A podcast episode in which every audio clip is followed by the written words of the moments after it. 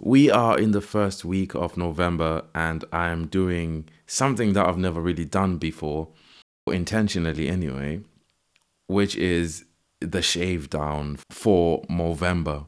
Now, if you live under a rock, under the sea, and you don't know what Movember is, it's a global movement that began in Australia in 2003. It's an annual event where men grow mustaches, mustache, mustache, mustaches, mustache, right? Uh, during the month of November to raise awareness of men's mental health issues such as prostate cancer, testicular cancer, and mental health, of course. So, yeah, boys, get those balls checked, preferably by a soft spoken, cute physician with soft hands. oh, God. I know most of you baby faced, no beard having pretty boys won't be able to relate to the fact that shaving down is the most nerve wracking and heartbreaking thing, to be honest with you. So come on, if you haven't done it, do it for the cause, okay? And speaking of causes, one of the biggest causes of mental health decline for us lads has to be women that were romantically involved with. Relationships aren't easy, they're challenging. You have to be emotionally mature to really have a long lasting relationship. When I was younger, I just wanted a girlfriend. Why? Because I just wanted somebody and sex, right? I never thought further into the future for family, children. Well, not deeply anyway.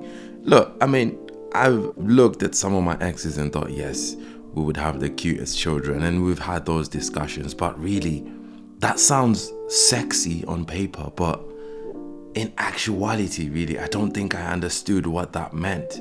That, for example, if she got pregnant, I would have to carry the team and take care of the three of us. That really doesn't sink in that you're gonna have to be paying school fees, child minder fees, baby food, nappies, the sleepless nights, the fact that your girlfriend's body, your fiance, whatever, is gonna change for the next nine months. It's gonna be challenging. Little things like that. You don't really like internalize them. Well, at least I didn't. That's what I mean. Like it doesn't really sink in. We never really internalize how much hope we're giving to the other person because she's calculating and making plans you're intoxicated by the honey in the honeymoon phase. Listen, I've been there. There's no shame. We did the best we could with the knowledge we had at the time. Welcome to Men Are Human Too, the greatest podcast at the forefront of men's mental health. I am your host, Valentin Moyo. Here we talk about the masculinity journey and, most importantly, that the existence of vulnerability does not mean the death of masculinity. Balance is key.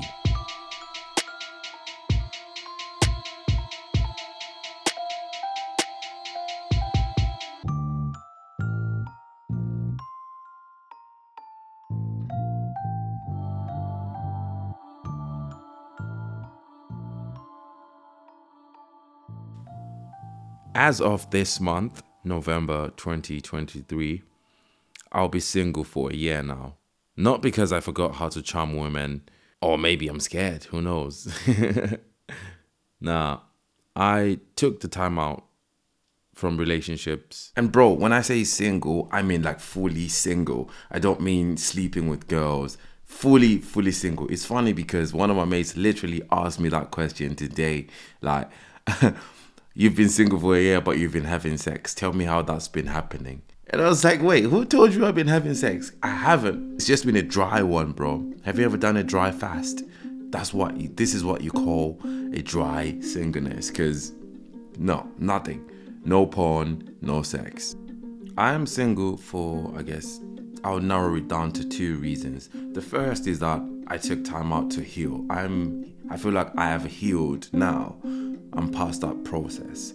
And the next one is that I started to realize something that for young men like us in our late 20s, early 30s, or even mid 30s to 40s, right? It's the time to focus on building our skill set, and that will inadvertently just raise your value as a skilled worker or an entrepreneur.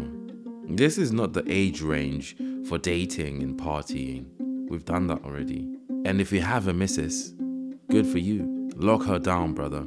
Do what needs to be done. Focus on building for you and for her and potentially for a small family. If you're single, good for you. Just like me, consider taking the time to focus on you, improve your mindset and your skills. Because the harsh reality is that dating is not for broke people. Number one. And when I say broke, I don't mean penniless. I mean, if you don't show up for yourself and you have a healthy relationship with yourself, that you eat well, you rest well, you exercise adequately, you understand yourself, and you have those clear boundaries, you know what kind of woman you want.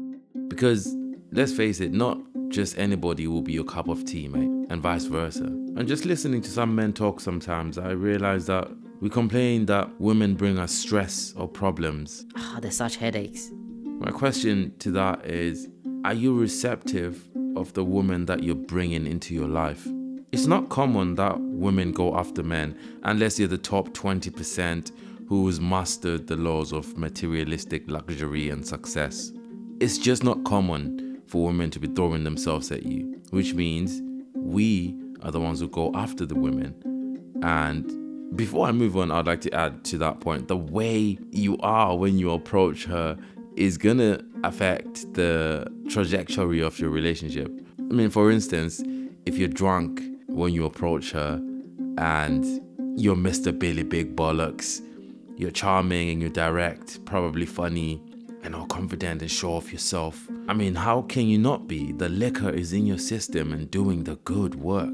The main problem with that is you're different when you're sober. You're, you're kind of timid and you're indecisive and you're indifferent to most things. Now you've turned to Mr. Mm, I'm not sure. I'm not really bothered. Someone who's not really confident in themselves. And as a result, she's frustrated because she feels like she gets two versions of you. And so it begins. Wait, what? What begins? The ending of your relationship. This is just an example. I'm sure there are many other causes as well for upsets in relationships. And it was also a massive tangent, which I hope will make sense. So I meant to say that since we are the ones who approach women, let's be more intentional with the women we choose.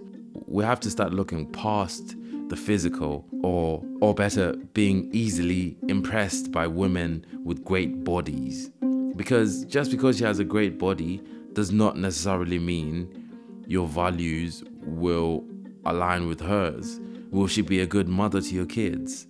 Will she treat you well?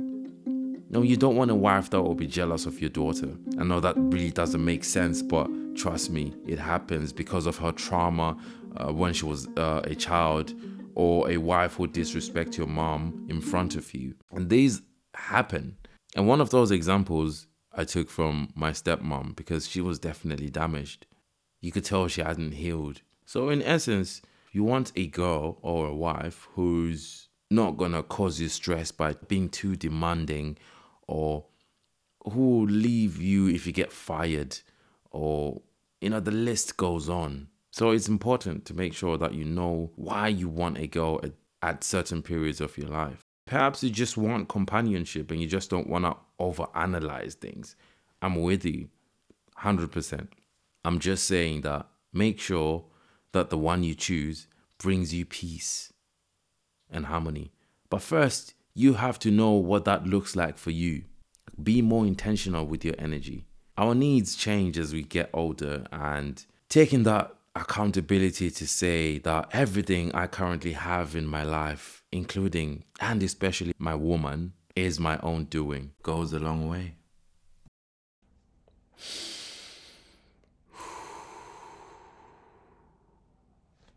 Now, for the ones that are going through turmoil or heartbreak, I get you, brother. I've been there. It's pain I wouldn't wish on anybody. I sense that as men, it's hard for us to open up and be vulnerable. So it's such a bitter taste or a bitter pill to swallow when you do open up to somebody and for whatever reason things don't work out. it's absolutely painful. It's disappointing. It's shattering, right? What helped me was letting go of all the hope and plans and conceptions that I had of the other person or the ideas and expectations I thought were gonna come from the situation. It's letting go of all of that. That person is no longer going to be your person, they're going to be a stranger. The thought that once made you squirm and cringe is now reality. I've been there. Consider not spiraling out of control though. Keep in mind that it's the end of a world, it's not the end of the world. If someone has planned their life and you cease to become part of their plan, that's alright. Maybe it's time for you to heal and be alone for, for a little while and, you know, step into that king energy. Learn to love yourself.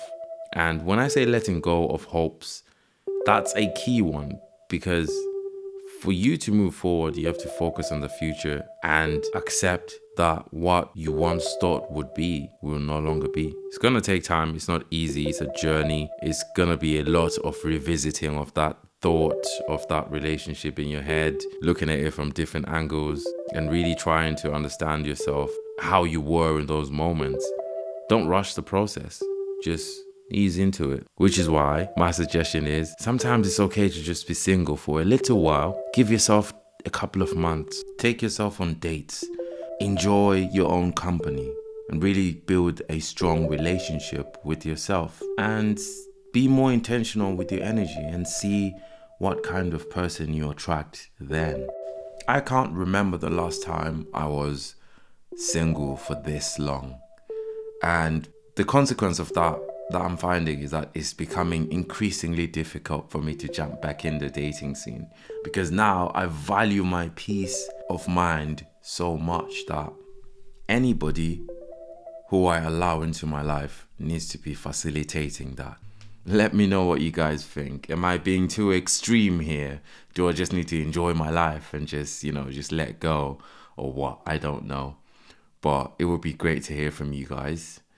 And thank you so much for listening this week. I'm so glad that I am able to continue this journey with you guys, and I'm excited to see how far I'm going to take this podcast. And with your support as well, it's really a motivation for me to keep going. So, thank you so much for listening and sharing and engaging with me. I'll speak to you next week, my friends. Goodbye.